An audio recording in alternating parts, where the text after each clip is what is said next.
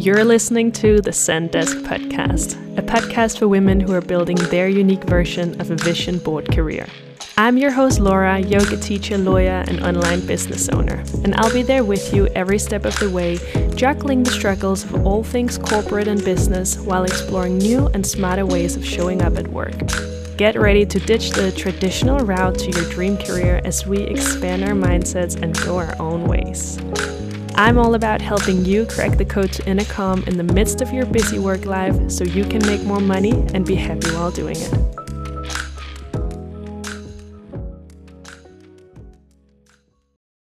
Welcome back to another episode of the Zendesk podcast. My name is Laura, and I'm so excited to chat with you today. Today, I have um, a special interview lined up with you, and it's not just any interview. I was actually going a little bit back and forth like, do we do this? Do we not do this? And then, um, I decided that we definitely do this. So today I'm going to introduce you to Andreas Belioglou.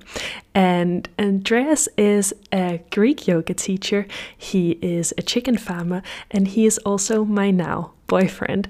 And I'm really cautious of like because I share so much about like my emotions and everything, um, I feel like there still needs to be some kind of balance as to how much of my personal life I share um, on the internet in this day and age.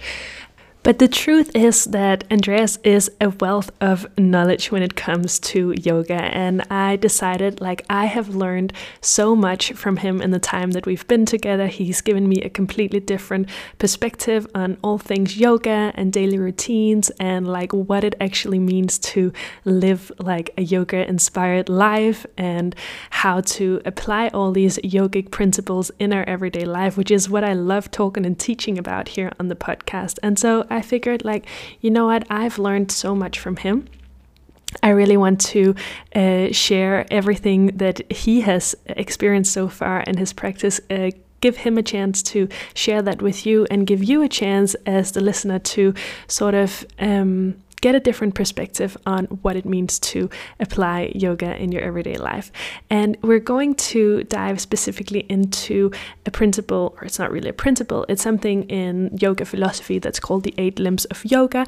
If you've like done a teacher training or you're really familiar with yoga philosophy, maybe you already know what it is. And if not, then you're really in for a ride because when we walk you through these eight limbs of yoga, it's going to give you a completely different perspective on like what it actually means to practice yoga because it's not just about stepping on your mat it's a full process and there's so much to it. And i'm really excited to um, introduce you to this because it's not really something i've been talking about so much here on the podcast before but before I bring Andreas and this interview to you, I just want to um, let you know that if you haven't already, it's time to go and download your free sleep meditation. I have recently launched a free sleep meditation that's going to help you fall asleep within minutes. The feedback that I've received on this meditation has been absolutely insane. Like some people actually missed their alarms and woke up late for work because they were just in such a deep state of sleep, which I think is like probably probably the best feedback I got on this meditation. Obviously,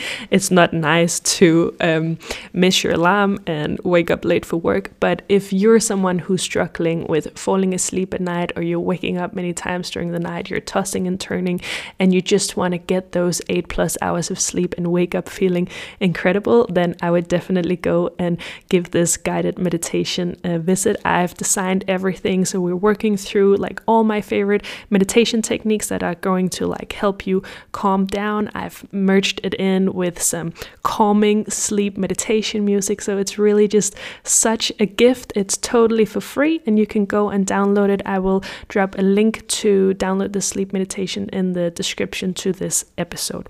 But without further ado, let's bring Andreas on to the show. Yes, Laura. Γεια σου, Andreas. Τι κάνεις? Είμαι καλά, εσύ. Καλά. Okay. Okay, should we switch to English? Sure. Okay. I'm already switched. You're already switched. Why are you here today? I don't know. Just to have a conversation. To the Zendesk podcast.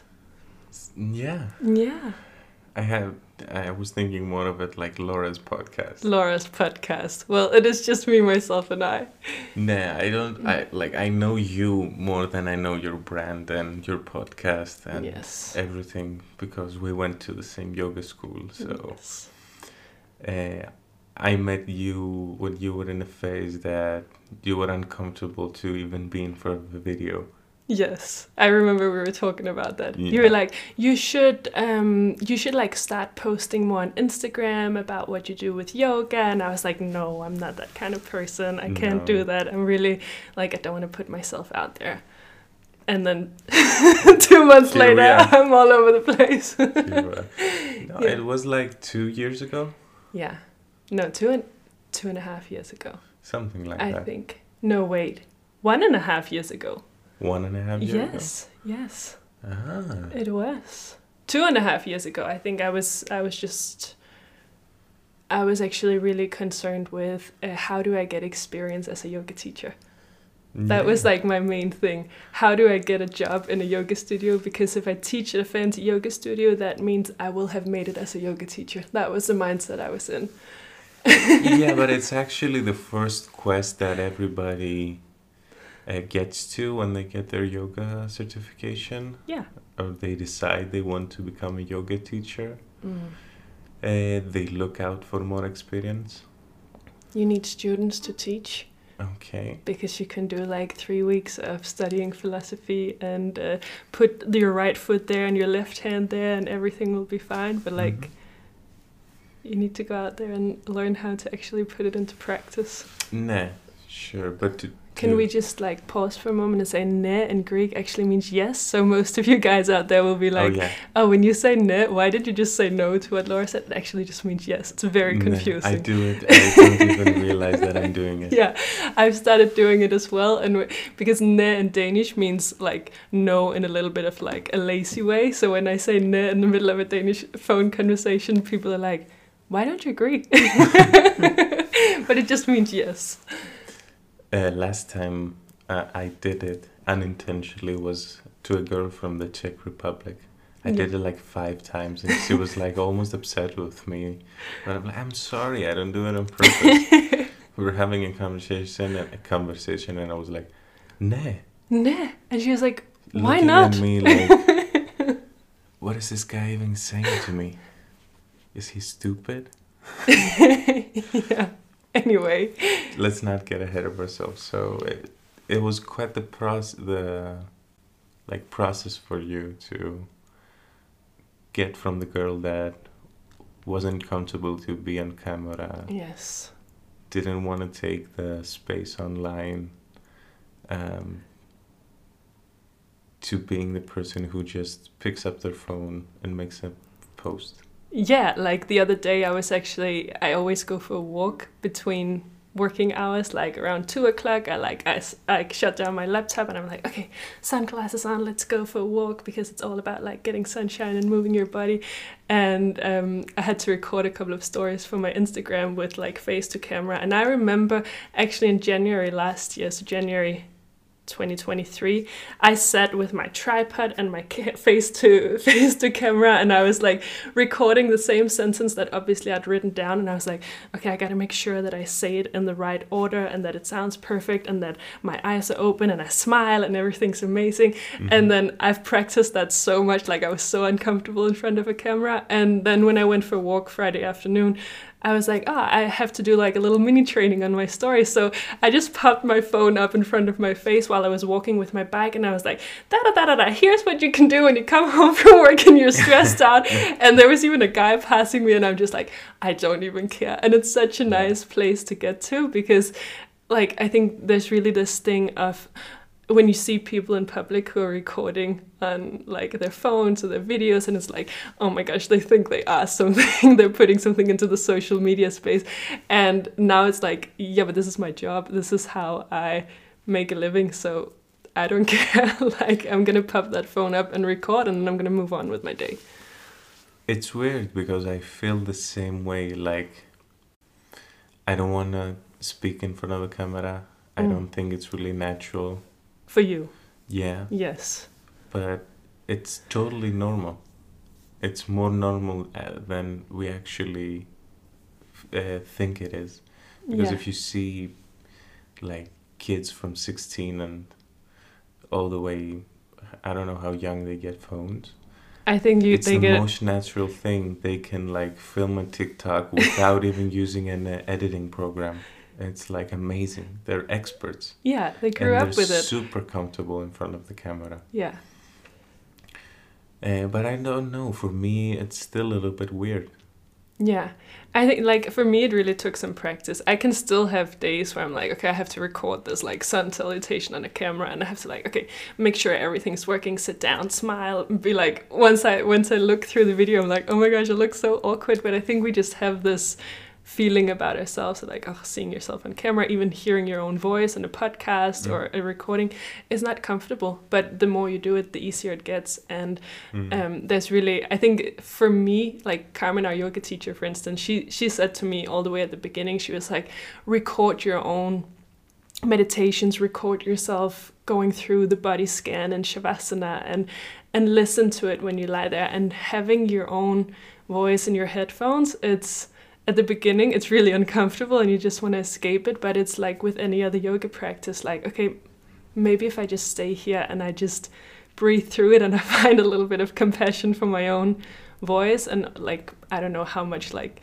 hateful speech you would have inside your head but for me it was really like oh my gosh laura your voice sounds horrible. Who do you even think you are talking about this? I would have this dialogue with myself going through my head as i was listening to it. And the more I've done it, the easier it gets. Like I will obviously have to like go through this podcast episode and edit it, and I can do that in an hour now without being like, oh my gosh, I hate myself and it sounds so stupid. But but that's been a whole process. I think now we're up to, I don't know, almost seventy episodes on the Zendesk podcast. So it's like, the Wow. first one was difficult, and this is a little bit easier. Eh, I'm sure you're gonna reach 200, 1,000 episodes. We will never stop. Not even realize it. Yeah, but I've heard a lot of podcast hosts also talk about this that it's like if you scroll back to the first episode, it's like a different person speaking. oh yeah. And I would like, I think I'm never gonna go back and actually listen Oh, to yeah, what it oh, sounded yeah. like. Uh, because I remember sitting in my couch in Copenhagen, like one big excuse for myself, like, who's even gonna listen to this? And now we're just sitting here on a Sunday morning having our coffee and like, okay, let's pop the microphone open and talk a little bit. And have a conversation. Yeah. And I, I've actually been thinking that like there are a lot of people who always need to have something in their ears. That it's I mean- maybe also related to Yeah. the discomfort of being alone with your own thoughts. You Mm. think? It's surely a distraction. I mean, if you listen to music, there's also a movie that's called um, Baby Driver. And it's this young guy that always has to have music playing in his ears while he drives. He's the Like you. he's like uh, uh, he's a member of a gang that uh, does bank robberies and they describe exactly that thing the inner dialogue what's going on in his mind and when he puts on his headphones and listens to his music he can zone out and perform because that's when he drives when he listens to the music and perform to get into what athletes call that flow state Mm. and do his thing And you think it's the same with music and just listening to like a basic conversation of people just hanging out basically. Well, for me, uh, I can do things at the same time comfortably, and especially when I have to do mundane things like cleaning the house. Or Or- like maybe you want to share a little bit about the work that you do every day. The work that I do every day. yeah, like there are some mundane tasks there as well. And then you come home from work and you're like, I heard this on a podcast today. And I'm like, when did you have time to like listen to three chapters of the Bhagavad Gita? because your work is very different from mine. Yeah. Yeah. How do we explain this? It's a little bit to unpack, but let me take it step by step. Uh, well, what I do is I am a chicken farmer. yes, you're a chicken farmer, and you even signed up to my newsletter As a chicken farmer, and I didn't know because to to me it just came through as Andreas, and then you showed me that every time I have I send out a personalized email, it says the name. It's like your emails come through as like, "Hey, chicken farmer, so this week there's a new Mm. episode on the podcast." Blah blah blah blah blah. It's funny. so let me unpack this. So I'm a chicken farmer. hmm Uh, my mother is also a chicken farmer, hmm and my sister is also a chicken farmer. Your entire family is a chicken farmer. my grandmother and granddad used to be chicken farmers. My Mhm. uncles are chicken farmers. And uh, my whole life, uh, I have been around uh, farms and uh, chicken products and the different stages that it goes through in order to finally reach your table. So, what we do now is uh, we raise chicken the the day they break out of their shell they come to us and we raise them up until they are uh, in what the market demands and then we sell them uh, through our chicken stores Mhm. we have two chicken stores and uh, one is uh, like a traditional shop that is here in Peania and the other one is a mobile chicken shop, butcher shop Mm. that my sister and my mom take to the farmers market from Wednesday to Saturday, All around Athens. all around Athens. yeah. Yes, it's uh, it's a tough job what they do. It is. When you have your own business, Mm. uh, yes, I could just say that I'm an entrepreneur, I'm a business owner, but that doesn't give you any information about actually what I do. That's why I try to unpack it from that way that I am an, a chicken farmer and I sell chicken, and what I actually do when I go to work looks different every day Mm. there are some staple things uh, like cleaning up and making sure that everything is as it's supposed to be because we handle things that could potentially be dangerous for ourselves and for people Yeah, for the health. It's like it's food. yeah and um, Like we had this conversation where I was like, "Ah, do you really need to go to the store on a Sunday? Like, I just want to go to the beach." And you were like, "Laura, you have an online business. Do your products go green? you don't get like go and take care of them." And I'm like, "No, for free to flourish can like exist until like whenever. It's not like it goes bad. So there are definitely some some different challenges that you have to move through that I've not even like wrapped my head around. Like, why is that necessary? But yeah, obviously, so what i do uh, i take up a lot of different roles every day Mm. when i go to work That's essentially what it's like to be a business owner, right? Whether you're selling chicken or you're in the online space or you're your own lawyer or something, it's like when you're not just an employee, there's so many like different hats you gotta put on and you just gotta like power through and carry on with it. yeah Yeah. otherwise you have 10 employees Yeah. And you can ask them to do it. yeah Yeah. Okay, but so enough about chicken because it's not really a chicken podcast, but I think still there's some um, some interesting aspects in this because we've both practiced yoga for quite some time and it's become like our lifestyle essentially. And I've always been really curious for like, okay, we sit there and we read all the scriptures and we do the postures and everything, and it's very like zen when you're in the space. But then we got to go out and put our business owner hats on, or the lawyer hat, or the chicken farmer hat on, and it's like, okay, so all the challenges that we face every day, how do we, how do we move through them in like the most graceful and peaceful way with what we've learned from our yoga practice? Well, one thing that you will get if you are mindful with your practice is that mm-hmm. Every time something happens and every time you do something, you get the chance to observe Mm. what you just did.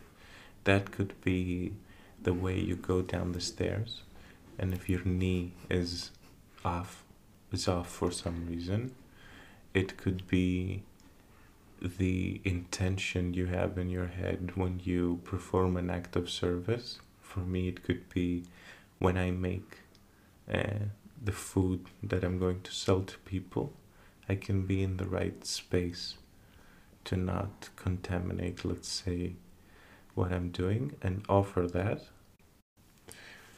And even in your thought pattern, I mean, you can catch yourself being mad for no reason. Mm. Like when a mad customer comes in. Do you have that? Most of your customers are pretty nice, aren't they? They're pretty chill. Yeah. They're usually not in a hurry. yeah.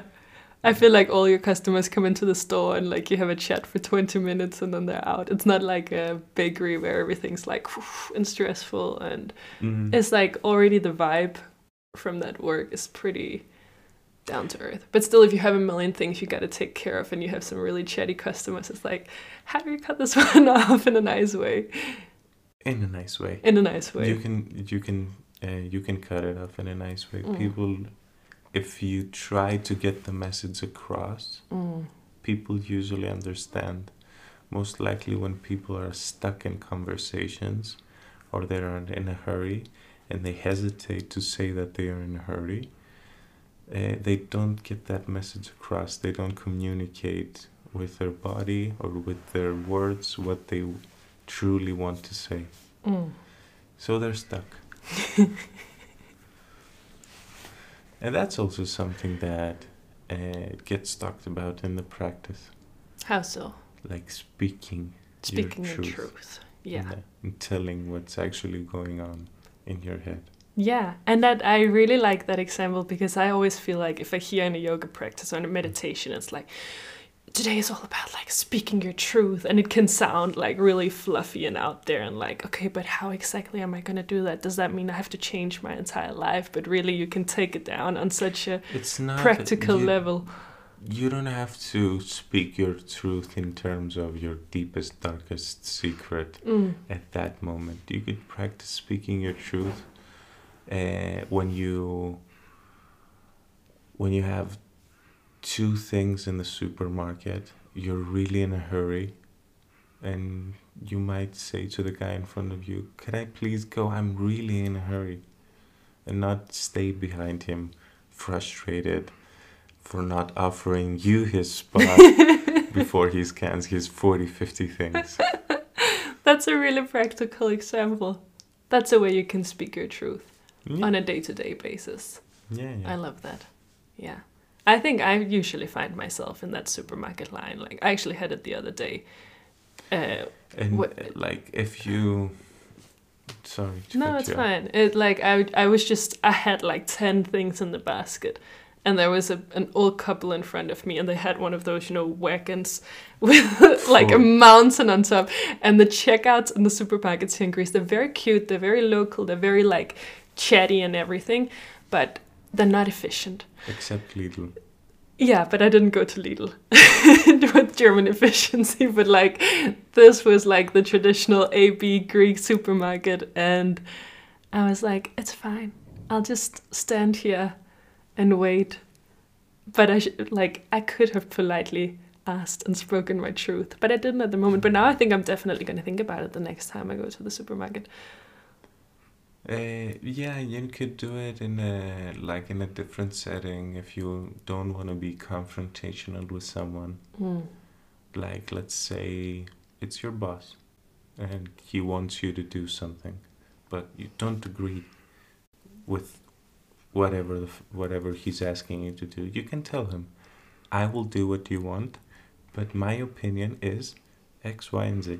Yeah, and then proceed with like no negativity towards him. Like don't say it in a spiteful way that you know i have a different opinion but i'm gonna do what you ask. No. Yeah, it's just like okay that's what you want. Okay you're my boss. I understand the dynamics here. But if i could share my opinion and this is what i think. And go through and do what you were asked to do. Mm. I think that's a great example and a great way of like speaking your truth in the office because like chances are if you if you say it in that way where it's not like offensive or like I know better than you even though I'm like 20 years younger and don't really have the same amount of experience it's like wow okay maybe your manager's like I hadn't even thought about it that way. Maybe we could do it. But there might be that tension in, at the beginning where it's like we always used to do it this way so why do you come up with this but as long as we can stay in that sort of like peaceful way of communicating without like being attached to like we have to do it my way There's a caveat. tell me Your body language will speak before you. so what do we have to be mindful of before we challenge our managers like this What you have to do the work, you can't just say the words.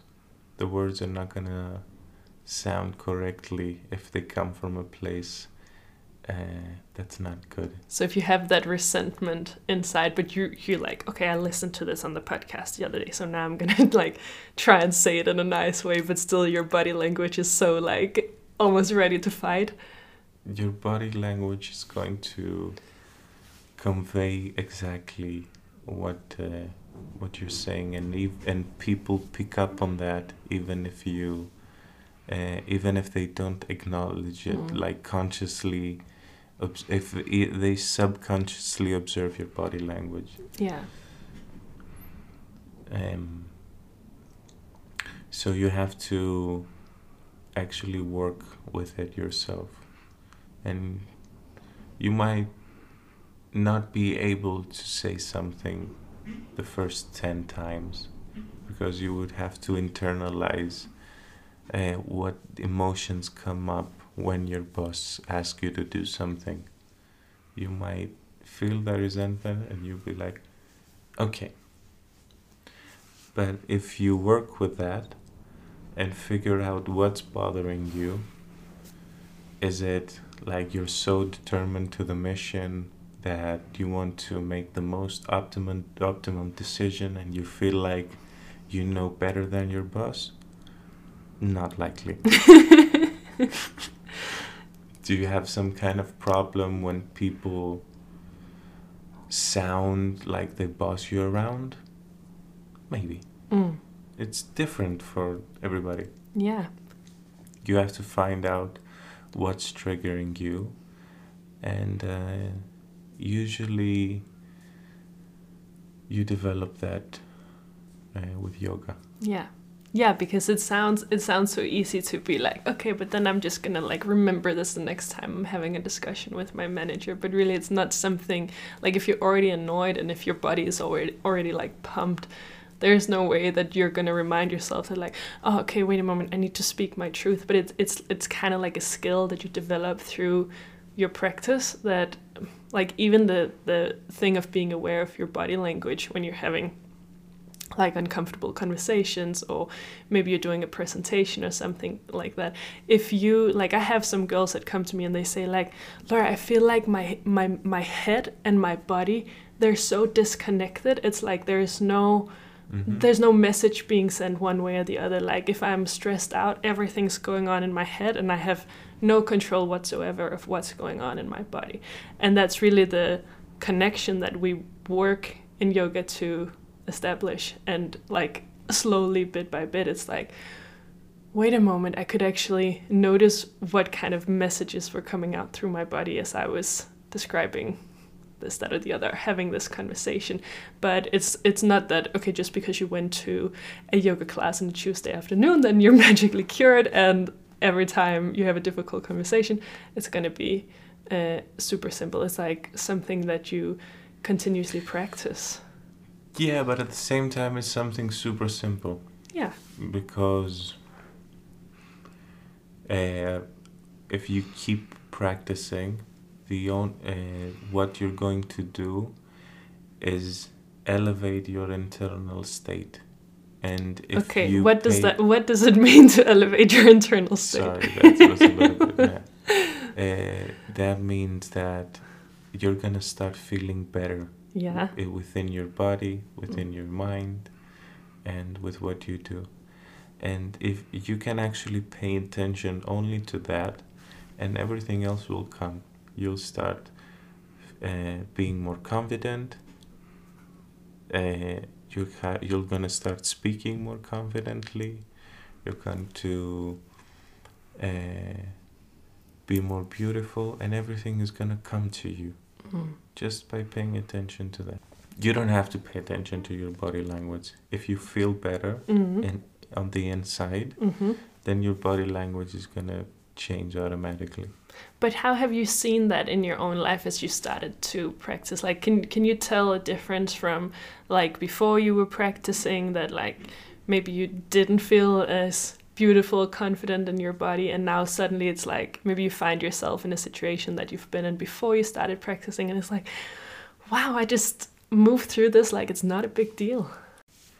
If you practice, you get more accustomed to feeling discomfort. And discomfort in your everyday life can come from many ways. Mm.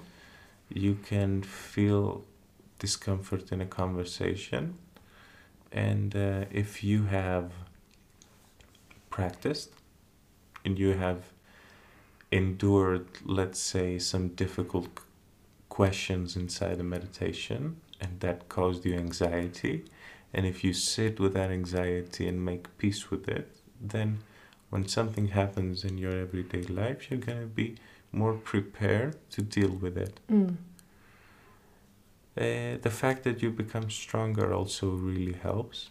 Physically stronger, it's strongly correlated with how confident you feel, Mm. especially in men. I think that's the same in women. Maybe it's a little bit more for men. I don't know, but like I felt that too. You know, there's like if you take a picture of Aquaman, there's no guy who doesn't want to look like that. what does Aquaman look like? Come on. I don't know. I live in my little unicorn bubble. Well, like a superhero. like a superhero. Like Like, the Hulk or a little bit less. no, the Hulk is a monster. Okay. The Hulk is too much. So Aquaman looks good. Like Action Man. And all men want to look like that. No, imagine Action Man with a beard and, lo- and long hair Okay. Like a surfer version of Action Man. and Okay. Tanned. Wow. okay. and I um, if you show a picture from uh, Scarlett Johansson, hmm I think not all women want to look like her. No, she's like considered a little bit chubby, isn't she? I She's sorry, quite- that, that's not my quite- opinion, I but think she's quite fit. yeah. No, But It's she's like- like, she has like- curves and yeah, arms and yeah. but she's not like the okay maybe i'm like 10 years behind here but i'm thinking like everyone in the like actress space are like i want to be as, as skinny as Keira Knightley for instance who's like yeah, but Scarlett Johansson actually looks healthy yeah, yeah, yeah. She, she has big thighs. which is a good thing yeah but so okay so it, you get stronger through your practice you end up looking like Aquaman or Scarlett Johansson and then everything's amazing. No. It's a part of the puzzle right? Because you can Yeah. look amazing and feel strong and everything but if your mind is still like a rat hole then we haven't really fulfilled the like the entire circle of what it means to be a yogi. Like I, I started out that way. I started like doing like heavy cardio and fitness classes and all that kind of stuff and my mind was a mess. There's a process I think that you have to work uh, things at, and you can see it in the eight limbs of yoga. It's laid out. You have to first work with the discipl- disciplining your mind. What are the eight limbs of yoga just to like get everyone up to speed? Well, first of all, you have to start with the yamas and the niyamas, which are like, which are essentially telling you how, how you should think, and how you should conduct yourself. Yeah, it's like moral principles of behavior towards yourself and society, right? Exactly. Yeah. Don't steal. Mm. Uh, be cleanly in your mind and in Speak your, your, body. truth or don't lie. Yeah. Something like that. Don't be violent. Yeah. you know, uh, non-violent towards yourself and others. and then you get into the body Mm. then you get into the asanas because it's actually s- very simple to learn how to control your body because you can see and feel everything. Right palm there left heel there pelvis down. It's very simple. So and that will give you a healthy body is uh, going to help you uh, feel better and then you get into the breathing. Mm. And the breath is uh, is very important if you learn how to breathe and take control of your breath then it's a tool that can help you affect your mental state instantly Mm. in whatever you do. Uh, in your athletical pursuits, in your conversations, in your panic attack, if you take control of that, then you take control of the state of your mind and your body. Mm. It's quite impressive, like how fast you can actually get to this. Yes. Like we had, we we've been talking quite a lot about uh, breathing through the mouth and breathing through the nose because we're quite geeky when when it comes to breath stuff, and and we'd had this conversation. Like I've recently joined a new gym here in in uh, Greece, and uh, and I never really liked running. And you you told me like oh I like you also don't like running, but you were like okay I've started doing this thing when I breathe where I I breathe in through my nose. Like obviously we want to breathe more through the nose than through the mouth, and then I count four steps like left right left right on an inhale and left right left right on an exhale. The other way around. Right left right left You want to exhale a little bit more a little bit than more. you inhale. Okay, but so like really focusing on the breath as you run. And I went to a workout at the gym the other day, and we had to do like I don't know six laps of like 400 meter runs. I was like, oh my gosh, kill me! And it's uphill, and I basically haven't been running forever. But I'm still in a pretty good shape and everything. And then that idea of the breath just popped into my head, and I was like, okay, let me actually try that tip you gave me with like breathing in and counting my steps and breathing out. And it was like something insane happened with my cardio, I guess it yeah, is. and uh, if you in that situation, well, the breathing protocol is like a way to offload more carbon dioxide from your body Mm. because you exhale a little bit more than you inhale. You take this big breath. And you take the bigger exhale because you want to lower your heart rate and at the same time, like, um, put out as much CO2 as you can Yeah. but it also if you pay attention to your breath it disconnects you from your body you it disconnects you. yes because you don't feel your knees let's say so much you Yeah, I don't didn't you're, feel the you're pain so inside much. your head paying attention to that Yeah. and you don't allow other feedback to come in you don't allow let's be a little bit more specific you don't allow that voice that most people have uh, telling them to stop for some reason That's exactly what I noticed. That like usually I would be because we were running uphill and we were doing like heavy weighted lunges in between. I was like, oh, this is awful actually. yeah. And because I was so focused on using my breath as Mhm. like the direction to like, okay, I just I kind of gotta survive, survive this workout.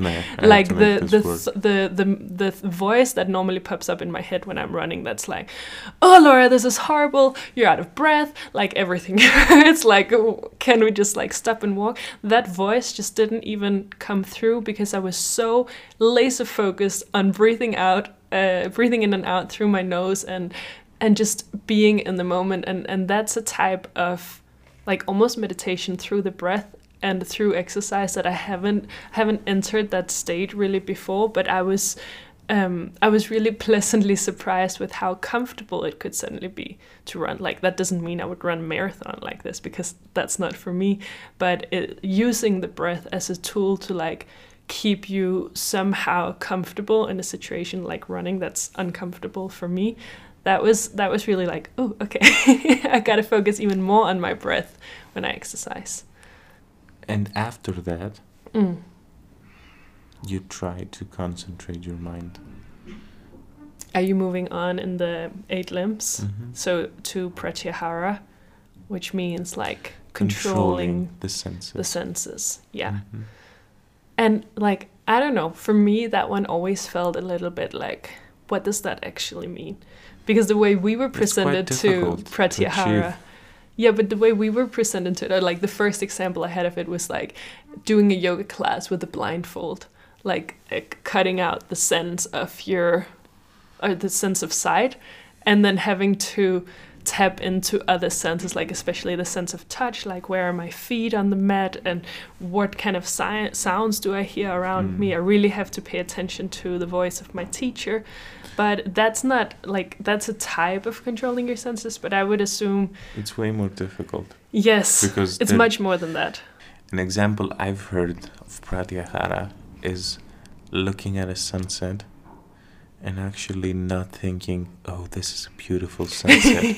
because everyone will be like that, stating it three times, getting their phones out, taking a picture of it.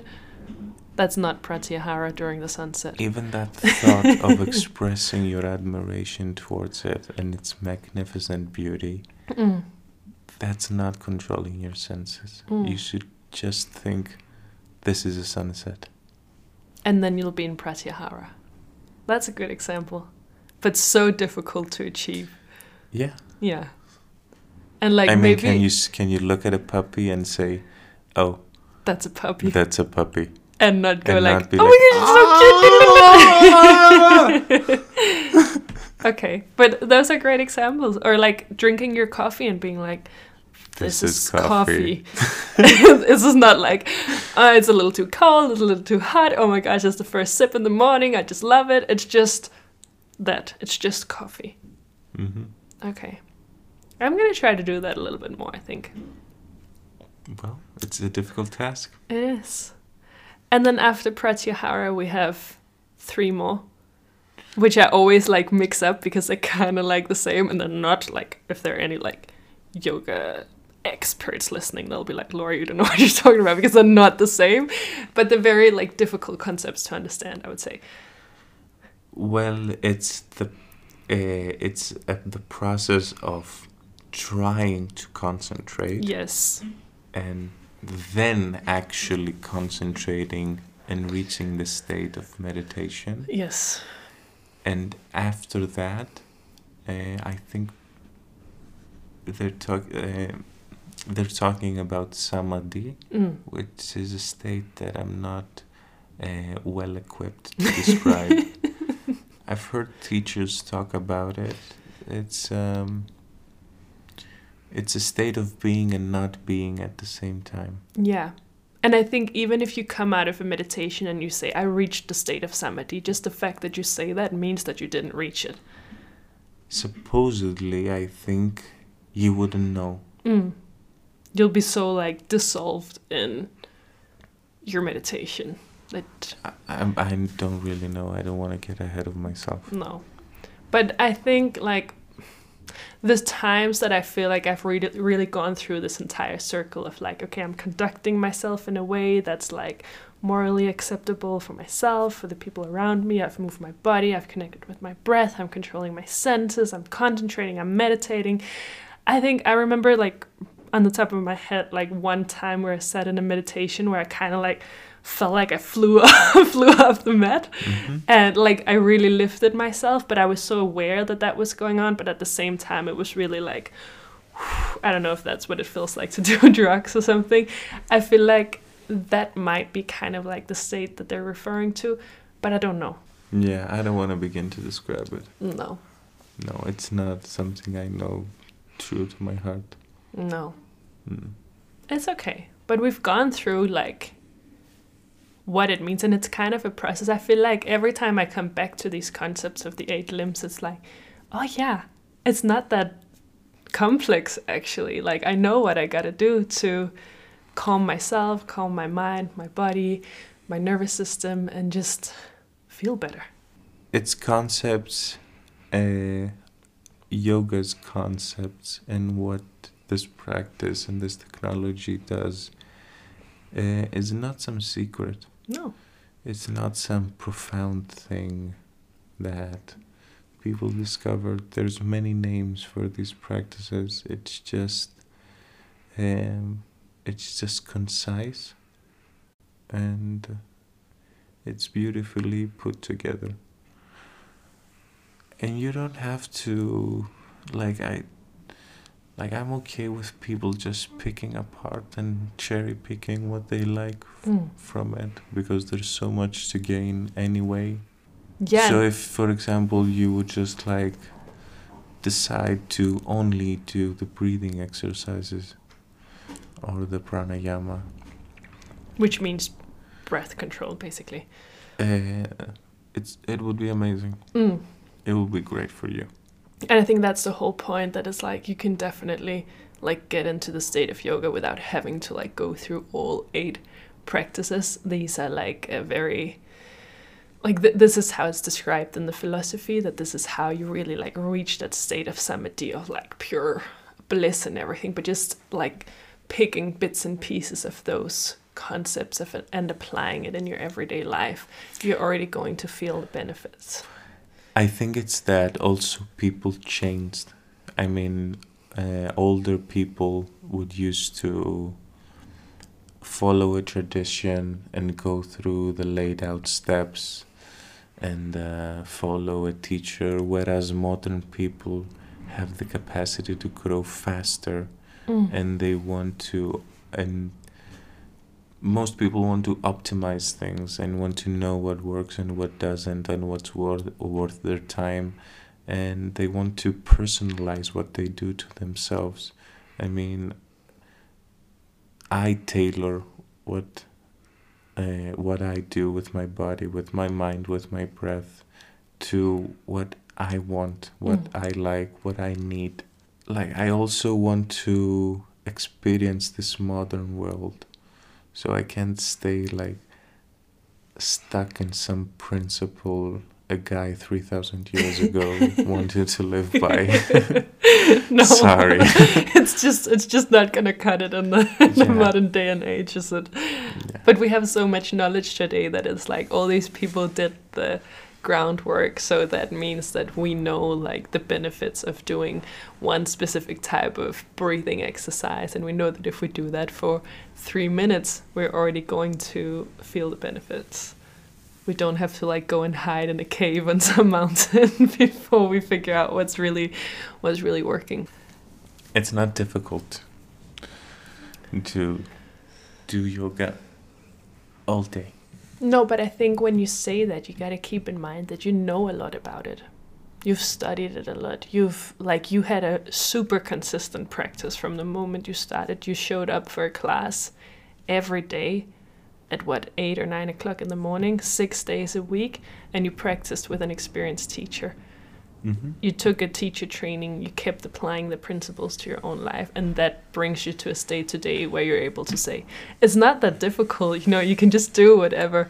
But it comes with a certain like like you need to to uh, you don't need to but it helps to put in the effort and consistency and taking the time to sit down and learn what is this practice actually about because then you you learn through your practice what are the things I like, what things are helpful to me, and how can I put it together in a way that benefits me faster than like I always need to do 90 minutes of one specific sequence because otherwise I can't go on with my day. Like that's just not a vibe if you're living a, a busy life and like you have your own business or you have a like stressful job. Well, I guess it, it could be, but you have to find that out. Mm. It doesn't have to be yoga. No. What else could it be?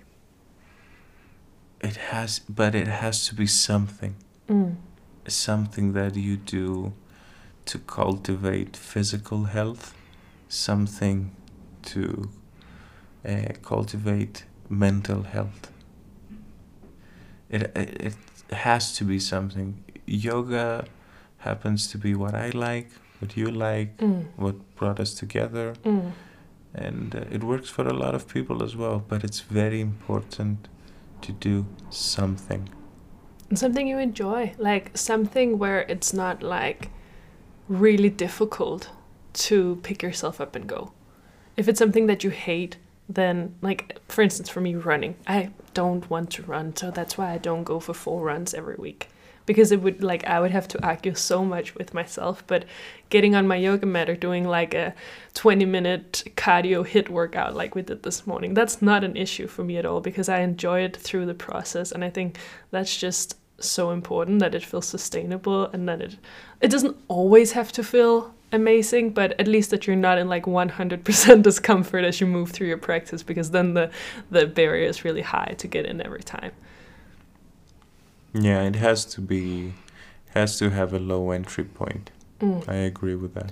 Have you felt um, a switch in like especially when it comes to like workouts and yoga and something where it requires a little bit more of your body if you're at the beginning of your journey usually it's like oh i can't be bothered i don't have energy it's too tough i'm too tired da da da da da and then like i noticed in my with my workouts before even I started practicing yoga that something like flipped in my mind and I was like I don't need to have those mm. discussions with myself anymore because it was like I had elevated my my internal physical health state. yeah my internal state to to a state where it's like I actually I enjoy it while I do it I enjoy it afterwards and now it's just in my routine I think for me I ran out of excuses because I I went through all the excuses with myself. Oh, yeah. I need to do this much amount in order to have an outcome. Oh, it, this is all the excuses. So, like, you would be like, if I don't have time to say work out three times per week and I can only make it two times, and I already missed the first two times this week, mm. then it doesn't even matter because I'm yeah. I'm not gonna get any outcome anyway. Exactly. Okay. Yeah. How did you move past like all these excuses and like I think now we just talked about how you showed up two years in a row for consistent morning practice at eight, nine o'clock, six days a week. How did you pull yourself up to do something like that?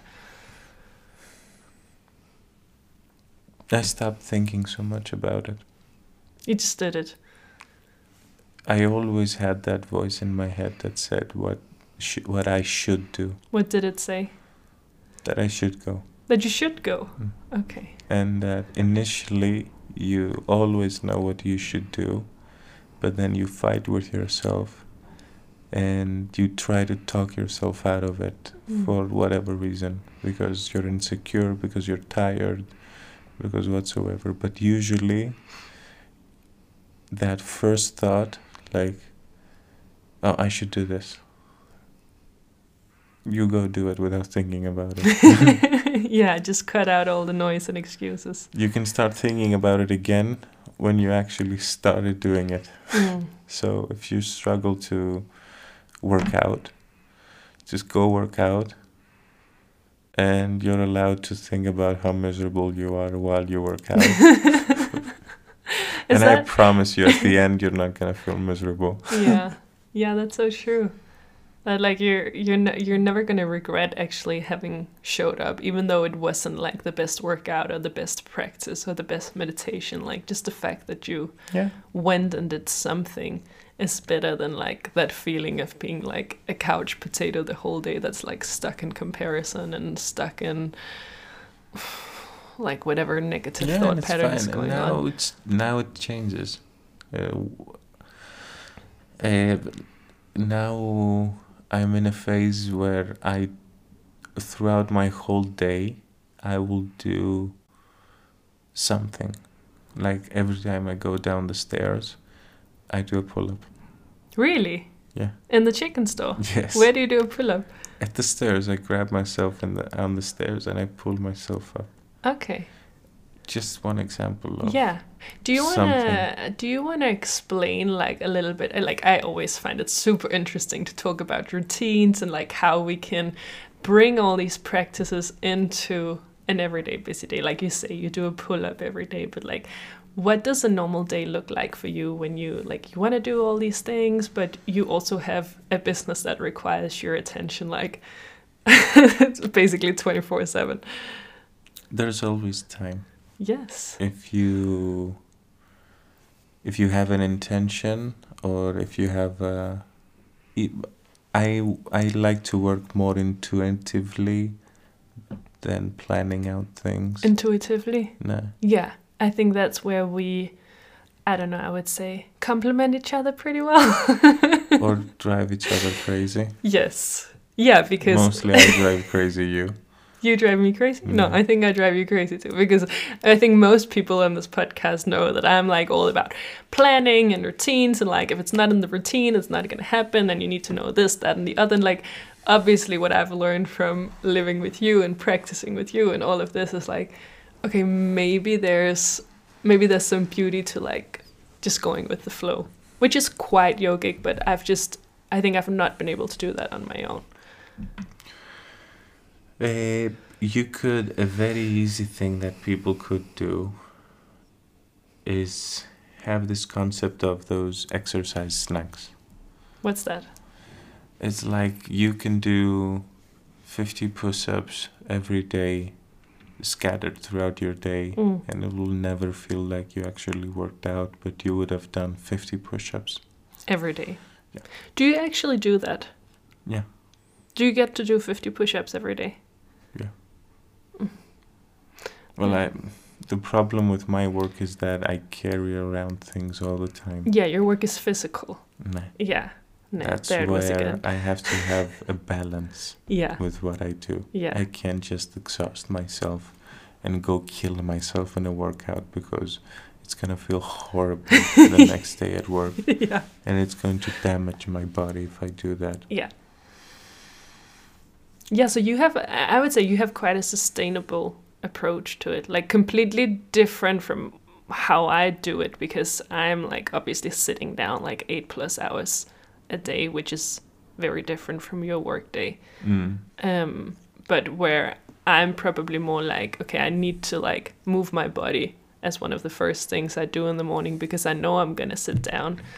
You're more into like preferring rest in the morning because you know you're basically gonna move your body eight hours straight.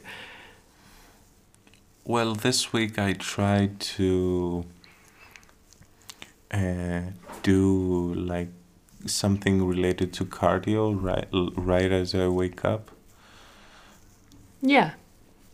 Like biking, biking. cardio, HIIT workout. Yeah, What else have you done? just those two things. Those two things. Yeah, Mm, and it feels good. yeah. And I also try to do a small workout. What I do like 100 squats, some 40, 60 push-ups, Mm. some pull-ups, and some farmer's carries. What's a farmer's carry? It's where you carry something heavy with one arm and walk around. Ah, yeah. Okay. And that's that's enough. That Yeah. take that could take like 30, 20, 30 minutes or an hour Yeah. And it could be done. Mm. And it's a pretty solid workout. Yeah. And you don't wake up the next day feeling like you've completely smashed your body. No. No. No. I'm actually I don't really like that. No. And uh, for myself I can work I can work with that. And uh, I, I think it's really important for people not to feel sore, sore Mm. Yeah. in, especially in the beginning because there's a certain despair that you feel when you are not trained you go you train you feel horrible while you train and then you feel horrible for the next 3 days it takes up a lot of energy to go and do that again Yeah. but if you come and you feel great and you feel energized after the workout, and the next day you might feel slightly sore, uh, then you're gonna get back to it Yeah. more easily. Yeah. Mm. I like that approach. Yeah, and it's it's like you don't have to do the full Ashtanga series. You can just do three sun salutations. Mm. It's great for you. Yeah. Yeah. Just that. A little bit. Thank you for sharing all your um, wisdom that you've learned in your practice from your teachers, from showing up consistently on your mat. It was nice being here. It was nice having you here. I think you'll be back on the podcast soon. Great. Holy moly, what an episode. I hope that you got something valuable from it. And before you go, I just have one little piece of news that I wanted to share with you because I have just released my 30 minute meditation to help you fall asleep within minutes. This is the must have meditation to getting an extra hour of sleep every night. And this meditation is perfect for you if you're looking for a full 8 plus hours of sleep every night so you can learn exactly how to switch off your racing mind and wake up with incredible amounts of energy and crush it at work. Inside this meditation, I have gathered all my favorite meditation techniques in one place so you can fall asleep within minutes. I will drop a link in the description to this episode for you to download the sleep meditation.